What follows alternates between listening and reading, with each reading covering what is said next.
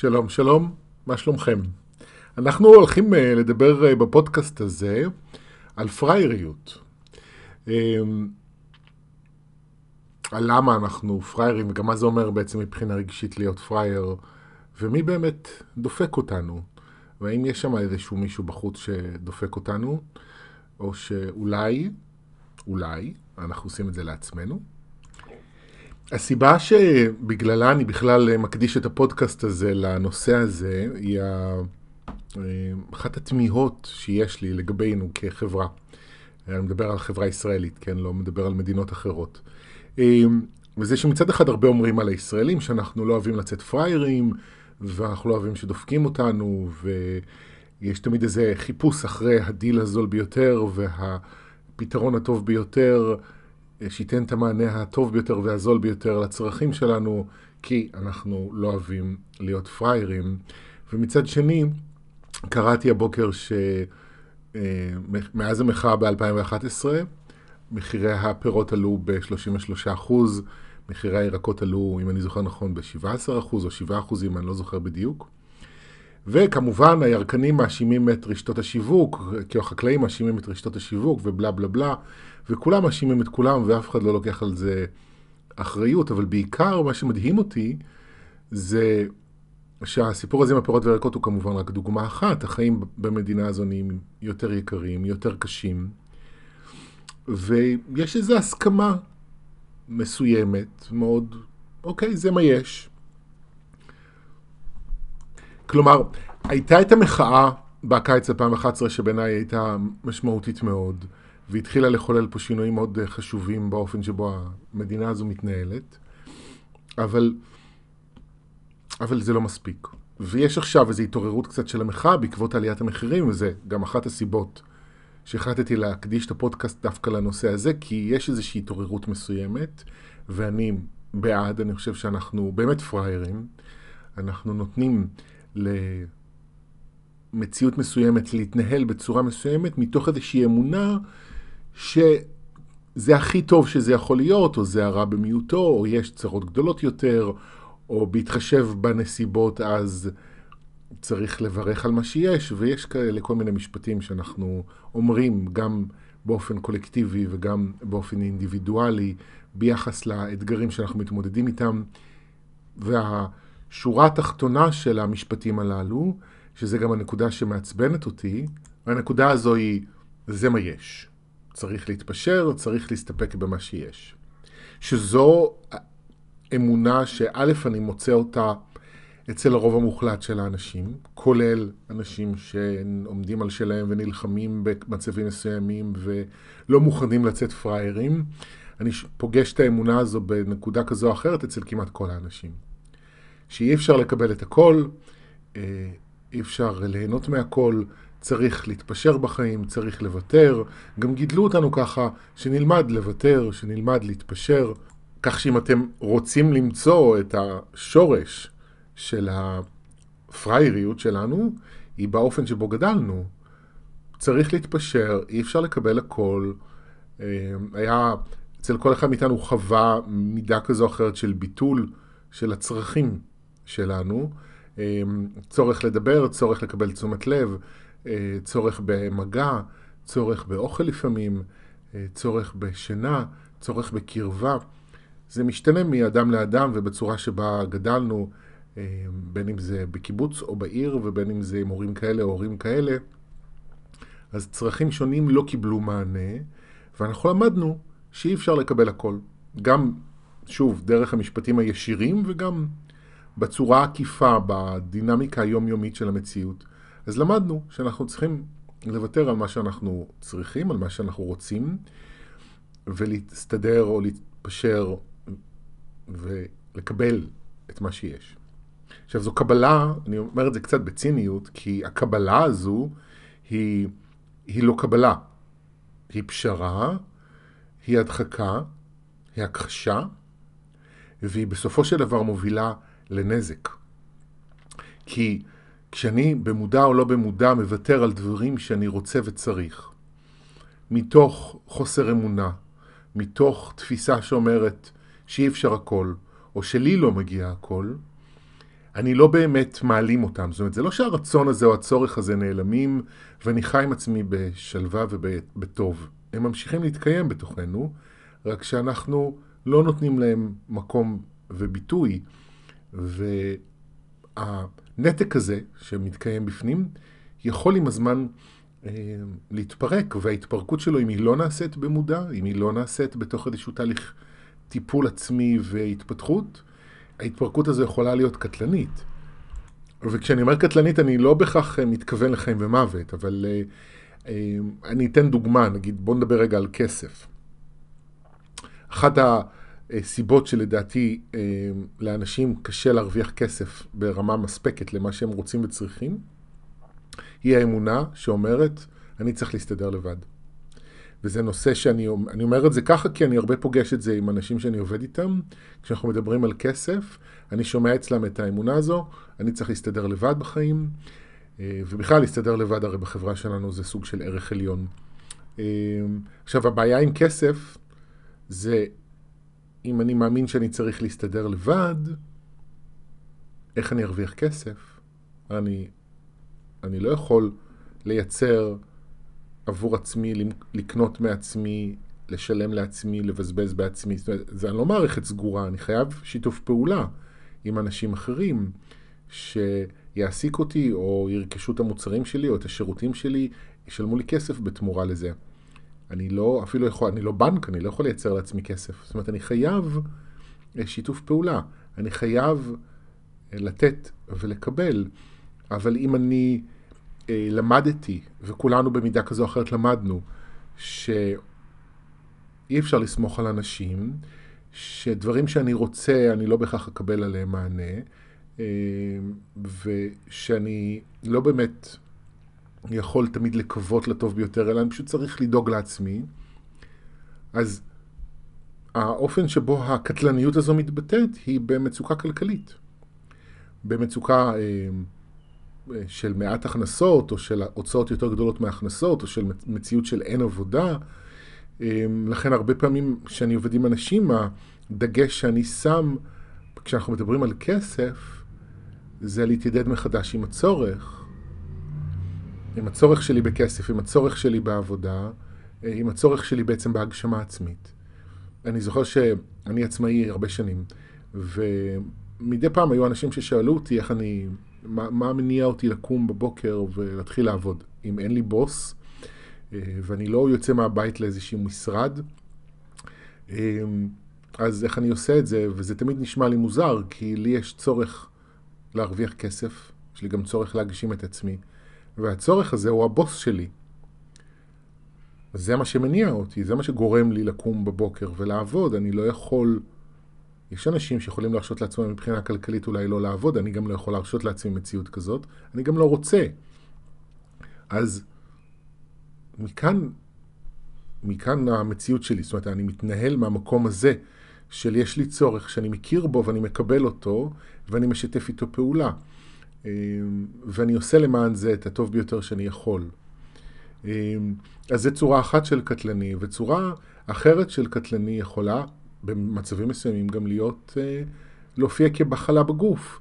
למשל, אם אני אה, למדתי שאני לא יכול לבקש עזרה, שוב, אני חוזר לאותה נקודה ואני צריך להסתדר לבד, אז לפעמים אנחנו לומדים לתת מקום לצורך שלנו בעזרה ובתמיכה דרך מחלות פיזיות, שאז אני מוצא את עצמי במצב שאני חייב עזרה, ואני חייב תמיכה, ואני לא יכול להסתדר לבד, כי יש לי צורך שחייב לקבל מענה, ואני חייב ואני אומר חייב בכוונה, אני חייב להתיידד איתו. עכשיו, למה אני אומר חייב? נכון שאנחנו בכוכב של בחירה חופשית, ואנחנו יכולים לבחור כך או לבחור כך, זה הכל נכון. ועם זאת, אנחנו נמצאים בתקופה, ואני מדבר על תקופה של עשרות שנים, לא תקופה של שנה-שנתיים, אנחנו נמצאים בתקופה שהמגמה שלה היא התפתחות תודעתית. היא חזרה אמ, לטבע האמיתי שלנו, היא חזרה לטבע האמיתי שלנו במובן האינדיבידואלי, של להכיר בטבע האלוהי שלי, והיא חזרה לטבע האמיתי שלנו מבחינה חברתית, שזה אומר לחיות בשיתוף פעולה. אנחנו חייבים, במילים אחרות, חייבים להשתנות. אנחנו לא יכולים להישאר כפי שהיינו כל החיים שלנו. זה לא עובד. עכשיו, מאחר וזה לא יכול לעבוד, אז המציאות, מתרחשים במציאות דברים שזורקים אותנו מהגדר ודוחפים אותנו לנוע קדימה, לעבר, אה, גם קדימה בחיים, כאילו לדברים שאנחנו רוצים או אפשריים עבורנו, וגם פנימה, לפגוש ולהתיידד מחדש עם חלקים שאנחנו למדנו לוותר עליהם, ולמדנו לא לבטא אותם כי אי אפשר הכל, כי זה לא אפשרי. אה, וזה חלק מה, מהעניין, זאת אומרת, הטבע האלוהי שלנו, הידיעה שקיימת בתוך תוכנו, בליבה של מי שאנחנו, זו הידיעה שאנחנו ראויים לטוב ביותר, שזו זכותנו. זו ידיעה שקיימת בפנים, היא קיימת אצל כל אחד. בגלל זה אנחנו לא באמת יכולים לאורך זמן להתפשר ולחיות בשקט עם עצמנו. כי יהיה משהו שמציק, יהיה משהו בפנים שירגיש לא טוב, שאנחנו נזהה את זה ולא נוכל להתעלם מזה. או לחילופין, אם נרצה להתעלם מזה, אני אצטרך להשתמש באמצעים יותר ויותר אה, אינטנסיביים כדי לטשטש את זה, ומכאן הרבה פעמים ההתמכרויות שלנו, בין אם זו התמכרות לאוכל, או לאלכוהול, או, או לסמים, או, או לסקס, או לקניות, או לכל דבר אחר, שמטשטש את הדברים שאנחנו לא רוצים להרגיש, כי אנחנו חושבים שאסור לנו. עכשיו, הידיעה הזו שאני ראוי לטוב ביותר, היא קיימת בתוכי. היא לא נעלמת לשום מקום. והחזרה אל הטבע האמיתי מחייבת אותי בדרך כזו או אחרת לחזור ולהתחבר עם המקום הזה. וזה על פניו מעולה. אני משתמש במילה חייב, וזה אולי יכול להרתיע אנשים מסוימים שהם כמוני בדרך כלל נרתעים מהמילה הזו, אבל בעיקרון, לחזור לידיעה הפנימית הזו, שאני ראוי לטוב ביותר, זו חזרה מבורכת. כי ככל שאני יותר מתחבר עם הידיעה הזו, הביטחון העצמי שלי גדל, והנכונות שלי להתפשר מצטמצמת, ובמילים אחרות אני מפסיק להיות פראייר. אז למה זה קשה? כי זה קשה, כי הדרך לשם מחזירה אותי, או מעבירה אותי יותר נכון, דרך הכאב, דרך הלב השבור.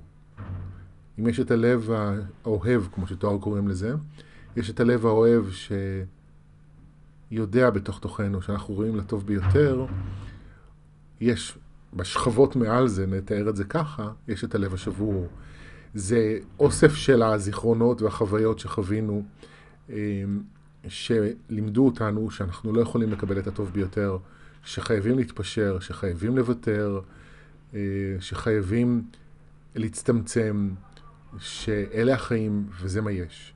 וזה אוסף של זיכרונות וחוויות מאוד כואב. ומכאן, כמו שאמרתי מקודם, ההתמכרויות, זאת אומרת, מה שאנחנו מטשטשים זה לא רק, זה בעיקר את הכאב הזה, זאת אומרת, זה לא היה בהכרח הידיעה של אני ראוי לטוב ביותר, אלא את הכאב המטורף שיש בתוך כולנו, שנובע מ... אין ברירה, אלה החיים, זה המצב, תסתדר עם מה שיש. עכשיו, אתמול אה, בסדנה שאני אה, מלמד, אני מלמד אה, סדנות, בין השאר סדנות ללימוד תקשור, וזה תקשור גם עם הרגשות שלנו וגם עם הישויות והמדריכים שלנו. אז בסדנה של ימי ראשון בערב, אנחנו כרגע עוד בשלב שבו אנחנו מדברים על הרגשות ועל החיים שלנו. והייתה שיחה אתמול מאוד משמעותית עם אחת המשתתפות לגבי כסף. לגבי המציאות הכלכלית שהיא ובעלה וילדים נמצאים בה. ו... וזה היה לי שם מאוד, מאוד חזק שהיא אמרה ש... אה, איך אני אנסח את זה? כאילו שהבעיה הכלכלית שומרת עליה מבעיות אחרות, ואי אפשר שהכל יהיה טוב. אמרתי לה, בתגובה אמרתי לה, תראי, בחיים שלי, אני יכול להסתכל על החיים שלי, הם טובים.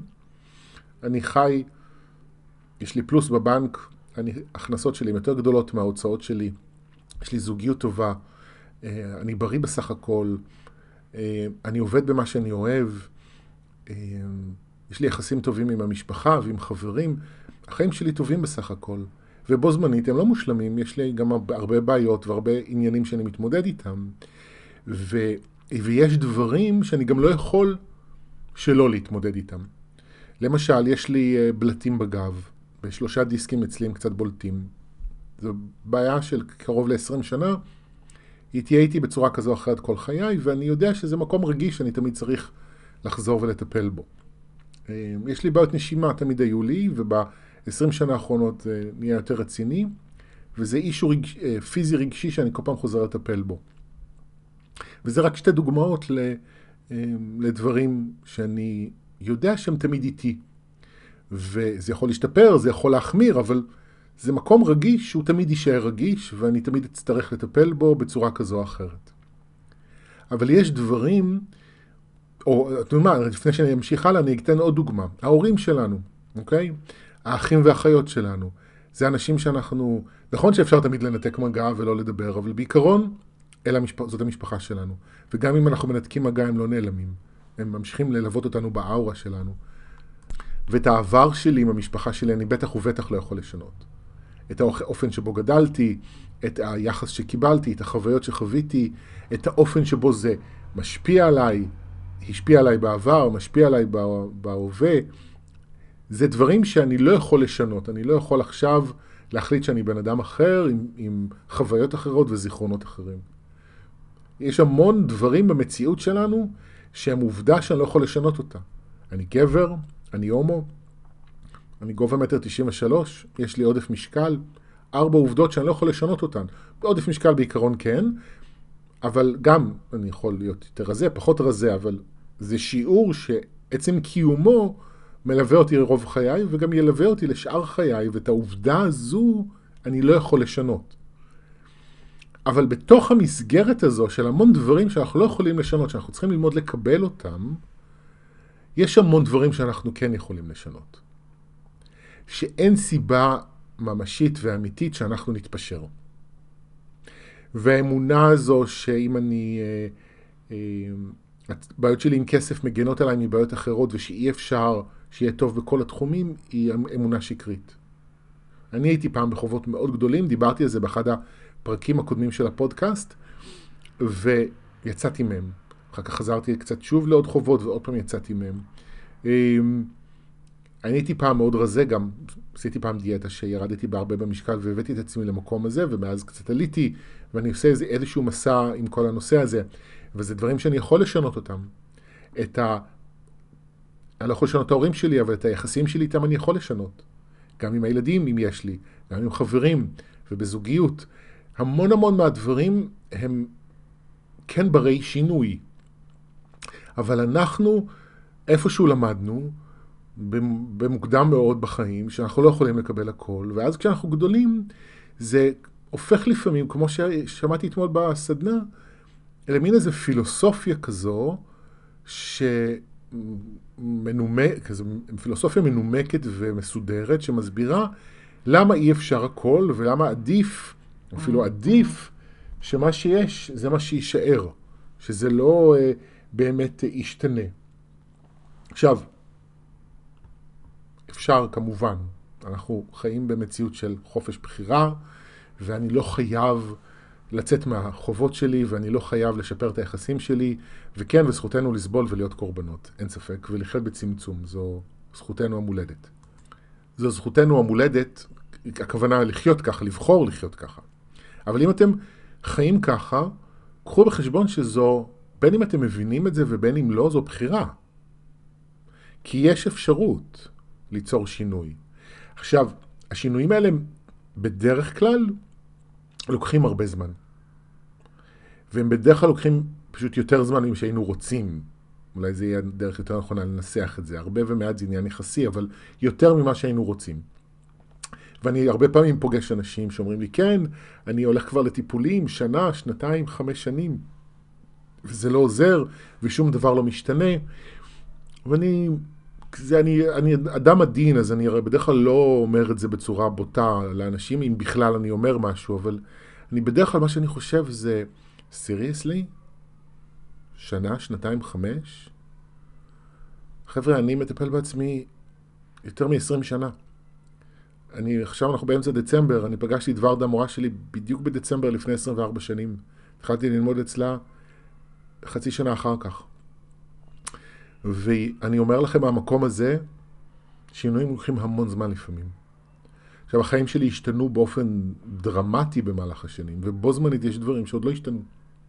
המסע שלי עם אה, תזונה, משקל, גוף, רגשות, הוא עוד בשיאו, אני מרגיש. עוד יש... אה, הרבה דברים השתנו, וגם יש דברים במהות, בבסיס של זה, שעוד לא השתנו. שהריפוי והשינוי של זה לוקח זמן. יש אישויים שהיה לי קל לשנות יחסית.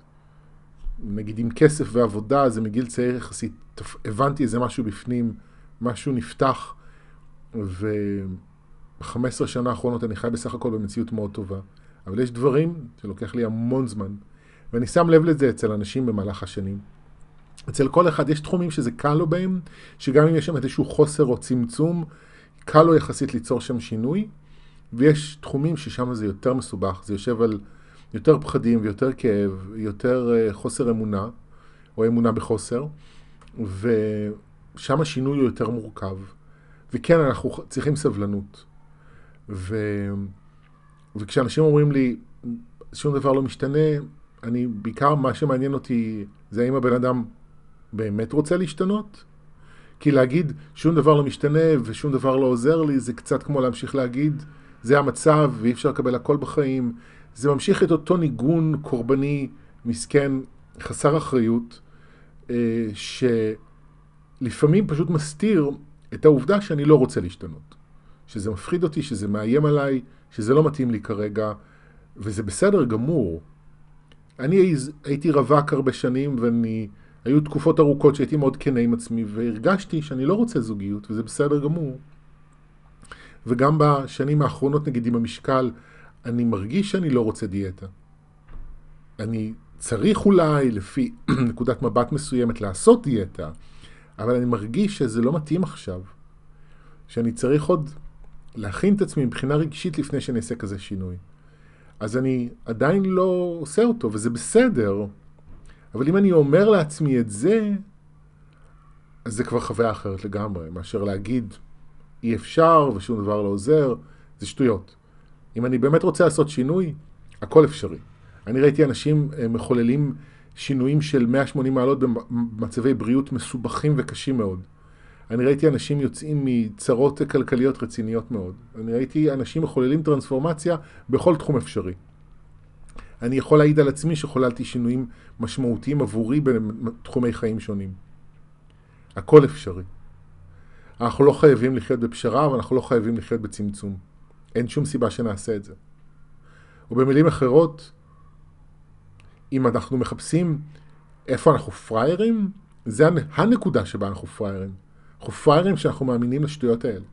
אנחנו פראיירים שאנחנו מאמינים לפחד, שאומר זה מה יש, תתפשר. שם אנחנו פראיירים. והפודקאסט הזה מוקדש בעיקר לזה. הוא מוקדש להתעוררות שלנו.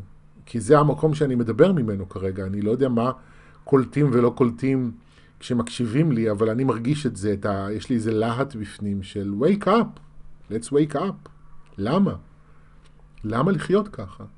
למה לחיות בזוגיות שהיא לא טובה לנו? למה לחיות ב...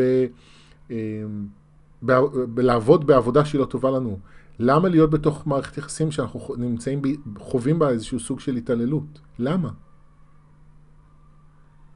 אין שום סיבה. ואל תגידו לי, כי אני פשוט שומע אנשים שאומרים את זה, זה השיעור שלי, זה התיקון שלי, בלה בלה בלה. לא. עזבו אותי מתיקון ושיעור, זה שטויות. אם אני סובל במקום, אין שום סיבה שאני אשאר שם. ההודים, אני זוכר שהייתי בהודו לפני איזה שבע שנים, שמונה שנים, ו... ונחרדתי, כי כל הסיפור עם הקסטות, שאתה נולד לקסטה מסוימת, אמ, כי זה, אה, כאילו זה התוצאה של הקרמה שלך, של המעשים שלך בגלגול הקודם, אז בהתאם לסך הכל של הקרמה שלך, אתה נולד לקסטה מסוימת, ואתה אמור בעצם להישאר בקסטה הזו, על כל המשתמע מזה מבחינה מקצועית, כלכלית, חברתית. ואני זוכר שראיתי את זה במו עיניי ופשוט חטפתי את האטרף, אמרתי, כאילו, מה זה השטויות האלה? מה זה השטויות האלה? מה, אני עבד של העבר שלי? של עבר שהוא אפילו לא שלי, הוא של הנשמה שלי? למה? זה פשוט, ראיתי מערכת דיכוי ושליטה במסווה של אה, רוחניות והתפתחות אישית. שטויות במיץ עגבניות. ואני שומע לפעמים בישראל אנשים אומרים דברים דומים. זה התיקון שלי, זה השיעור שלי, בלה בלה בלה. שטויות. let's wake up. אנחנו באמת פריירים. אנחנו פריירים שאנחנו מתפשרים. אנחנו פריירים שאנחנו נכנעים לפחד שאומר אי אפשר יותר טוב מזה. כמו שחבר טוב אמר פעם, זה לא חוסר אמונה, זה אמונה בחוסר. זה שטויות. עכשיו, אני לא אומר שהשינוי הוא קל, כבר אמרתי את זה מקודם בפודקאסט הזה, ואני תמיד אומר את זה, שינויים הם ארוכים, הם מחייבים לא רק נחישות, הם מחייבים סבלנות, הם מחייבים עדינות. אנחנו אה, אה, לא יכולים לעשות עכשיו אה, איזשהו אה, זבנג וגמרנו, ובבת אחת לשנות את הכל. לא. לא לשם אני מכוון באופן שבו אני מדבר, אבל אני כן מכוון למקום הפנימי הזה שיש לנו, שאומר, אין ברירה, אני חייב להתפשר. אני לא יכול באמת שיהיה לי טוב. ואתם יודעים, את המציאות הקולקטיבית, במציאות הקולקטיבית אני מרגיש הרבה פעמים חסר אונים. אני משפיע, כשאני בבחירות, אני משפיע במחאות חברתיות כאלה ואחרות, אם אני לוקח בהן חלק אקטיבי, אבל הרבה דברים אני חסר אונים לגביהם. אמ, ואני לא באמת, אני, שחר בן פורת, יכול ללכת עכשיו לכנסת ולחוקק חוקים כאלה ולקבל החלטות. אני לא.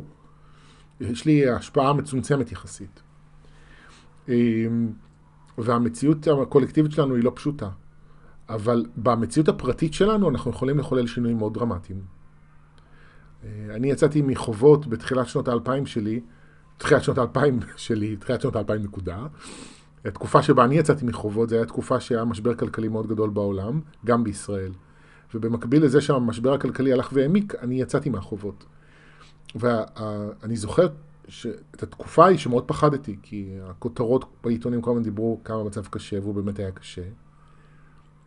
אבל אני לא הושפעתי מזה, כי הייתה בי הבשלות והנכונות ליצור שינוי, ומתוך זה השינוי נוצר חרף המצב. אז אני מספר את זה כדי להגיד שגם אם המצב נראה קשה ובלה בלה בלה, אפשר תמיד ליצור שינויים בחיים שלנו. אנחנו לא באמת קורבנות, אנחנו לא באמת חייבים להתפשר. אנחנו לא באמת פראיירים, אבל אנחנו פראיירים. אנחנו פראיירים, כי אנחנו מאמינים לפחדים שלנו, אבל אנחנו לא באמת כאלה. יש לנו uh, יכולת השפעה מאוד גדולה. אין לנו uh, יכולת לשלוט בדברים, אין לנו יכולת להחליף הרבה דברים בחיים שלנו, כמו שאמרתי קודם. אבל יכולת ההשפעה שלנו היא הרבה יותר גדולה ממה שאנחנו בכלל מבינים או מדמיינים.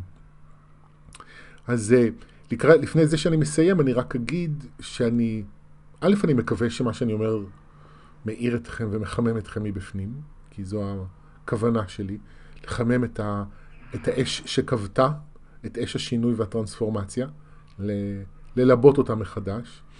ואם אני מצליח, וזה מה שמתחיל לקרות לכם, אז מה שאני מציע לכם לעשות זה לשבת עם עצמכם, לתת למילים להדהד, אבל לשאול את עצמכם איפה בחיים שלי אני מתפשר. איזה רצונות אני לא מבטא, איזה צרכים אני לא מבטא. אה, כי אי אפשר, כי זה המצב, כי אי אפשר לקבל הכל בחיים, כי, כי, כי.